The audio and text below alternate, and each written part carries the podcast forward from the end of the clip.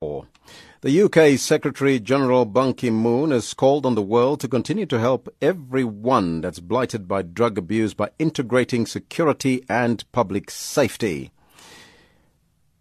Moon says that the illicit trade in drugs fostered transnational organized crime networks, systematic and systemic corruption, and widespread violence. Ban Ki moon's statement comes as the world uh, observed International Day Against Drug Abuse yesterday. Now, here's an excerpt of what Ban Ki moon said in 2014 during the high level panel discussion on sustainable development and the world drug problem, the challenges as well as the opportunities. Mr. President of ECOSOC, Excellencies, ladies and gentlemen, welcome to this ECOSOC high level event on sustainable development and the World Drug Problem. You meet as the international community works to reach the Millennium Development Goals by the year 2015 and shape a new long-term vision for sustainable development. Illicit drugs and organized crime undermine people's lives and devastate societies. Drugs and crime corrode fragile countries. They weaken criminal justice systems and other state institutions, and they destroy communities. Development activities can address these concerns. That is why it is so important to help farmers choose alternative crops. We must also work to stabilize markets, and we have to create decent jobs for the people who need them. When we take these measures, we do more than fight drugs and crime, we promote progress and peace. I count on you to advance discussions on these critical issues as we shape a new vision for sustainable development. Your contributions will also help pave the way for success at the General Assembly's special session on the World Drug Problem in 2016. This will be a valuable opportunity for member states to openly exchange ideas and lessons on what works and what does not in addressing the drug problem. Together, let us create a world free of illicit drugs and organized crime. Thank you. Now that was the UN or the United Nations Secretary General Ban Ki-moon speaking during the high-level panel discussion on sustainable development and the world drug problem, challenges and opportunities. That was back in 2014.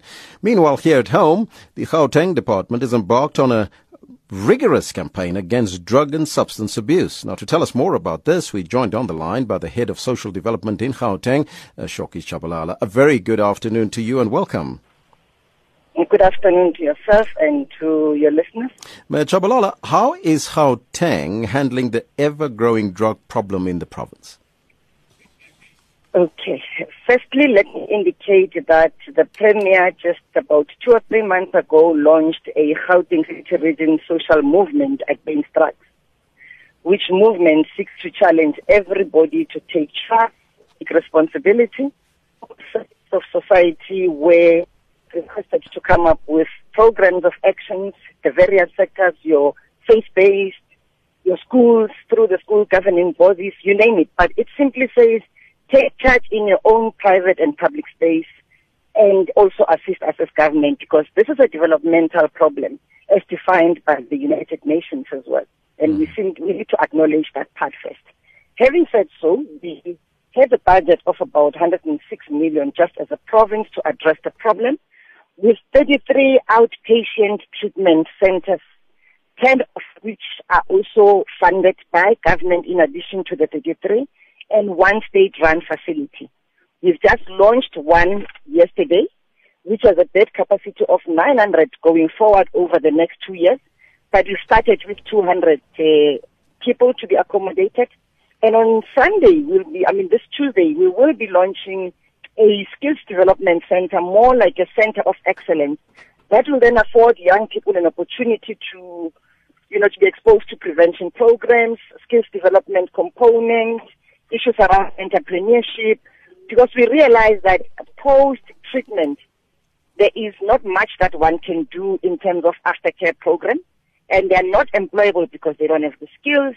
But through the Tshepo 500,000 program that we have in the province, we are going to be in a position now to be responding to the issue of job creation, whether in the form of cooperatives or them working individually or being employed by other people.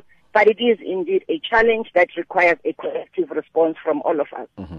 Now, it seems like uh, the Gauteng government is doing quite well in terms of uh, establishing these facilities. But uh, from a statistical perspective, is there a sense that there's an increase in drug abuse in the province? One wouldn't say it's an increase or not because one doesn't have that baseline in terms of where we are at. But the fact that we see more and more kids being reported, being brought to our attention, clearly it's an indication that it is a problem, as I've already said. But what is most important here is the NPO sector are also coming on board, working with us, trying to make sure that all of us as a collective will deal with this issue. But the most important one is to reprioritize our resources to address prevention programs as well as strengthening families. Because if we don't deal with those prevention programs and actually stop young kids from even trying them out and testing those drugs, we are not going to win this battle. We can build as many treatment centers as we wish. Hence, we would like to use those readily available target groups through your churches, your youth clubs, and all of that so that we can send a strong message to our young people not to even try. But run family programs targeting often and vulnerable children and youth, targeting child-headed families if there are still those before they are reported to us, but working with grannies who are, you know, older people heading families and single moms, but in some instances where both parents are dysfunctional. So the issue of parenting skills is critical and we will fund more of those programs so that we are all empowered and we understand how to deal with our young children pertaining issues of also rights and responsibilities because those things should be balanced at some point. Mm-hmm. Why is it also a, a, sense there that the province Gauteng has become a drug haven for especially drug peddlers and drug dealers and, and drug kingpins? I wouldn't say our province specifically is has become a haven because if you looked at the previous uh, media reports, the two hardest hit uh, areas that were highlighted were Tembisa as well as uh, Eldorado Park. Hmm. But when you looked at the Western Cape in particular, we had a list of about six or eight of those the hardest hit communities. So it is a global problem. It's not necessarily more severe in Gauteng, but I guess because we are an economic hub, everybody wants to be here, and all your media houses are here. They have easy access to all the information. Obviously, we will be always uh, in the forefront in terms of reporting and being accessible, but it is a global problem. The fact that the UN have acknowledged that it is a developmental problem, it's really not an issue for Gauteng alone. All of us are in it and we must deal with it decisively as a collective. Thank you so much for your time. That was the head of social development in Gauteng, Mshoki Shabalala. Joining us now on the line is musician and drug abuse activist Kabelo Mabalane. Kabelo, very good afternoon to you. And can you tell us, can the fight against drug abuse be won now and in the future? I definitely think uh, we can curb the pandemic. I think there just needs to be, you know, Mama Shoki just talked about uh, you know, a, a redistribution of how the funds are spent towards, you know, fighting this pandemic. Um, mm. I just feel that, you know, civil society, law enforcement agencies, and uh, you know, the people who put the legislation in place about, you know, uh, the readily available, um, you know, opportunities of buying alcohol. So everybody really just needs to sit around the table and and and, and reevaluate what what needs to be done. But to answer your question, I, I really believe that we can uh, uh, uh, make a big dent. Mm-hmm. What impact do you think drug abuse is having on our communities? And, and, and do you think that communities are really doing enough to fight this scourge?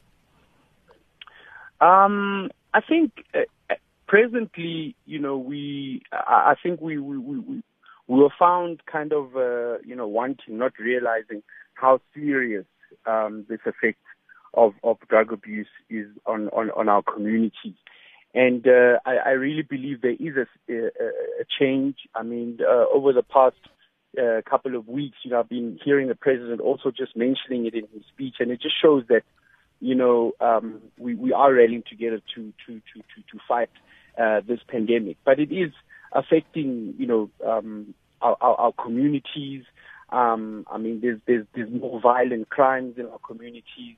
Um, you know, kids are, you know, resorting to a life of crime, stealing to support their habits. So the family unit is, mm-hmm. is, is being challenged. So we, we, we've been hit, we've been hard hit by this pandemic on, on, on many different levels. What is your message today to uh, drug abusers and drug users today?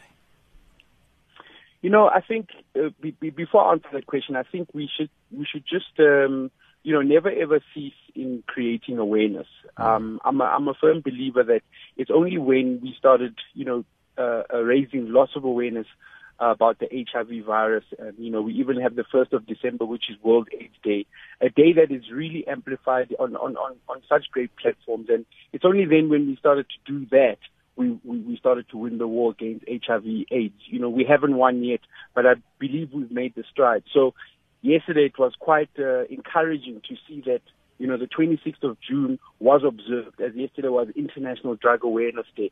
So we, we, we've got to keep on, you know, speaking about it, keeping it top of mind. And when we keep it top of mind, we can um, curb the pandemic. And my message is that there is hope. Um, I know that there could be, you know, um, relatives under the sound of my voice right now who, who, who have an addict, who are living with an addict in the house, or there could be uh, many addicts listening to me right now. And I'm just saying to you, there is hope. There is an alternative lifestyle. I'm living proof that when you put up your hand and ask for help, you know, people will be readily waiting to, to, to help to, to, to, to help you reach your, your destiny and that asking for help is not a sign of weakness, but it definitely shows that it's a, a, a sign of strength. Kabelo, all the best of luck and keep on doing what you're doing. You're doing some great work there.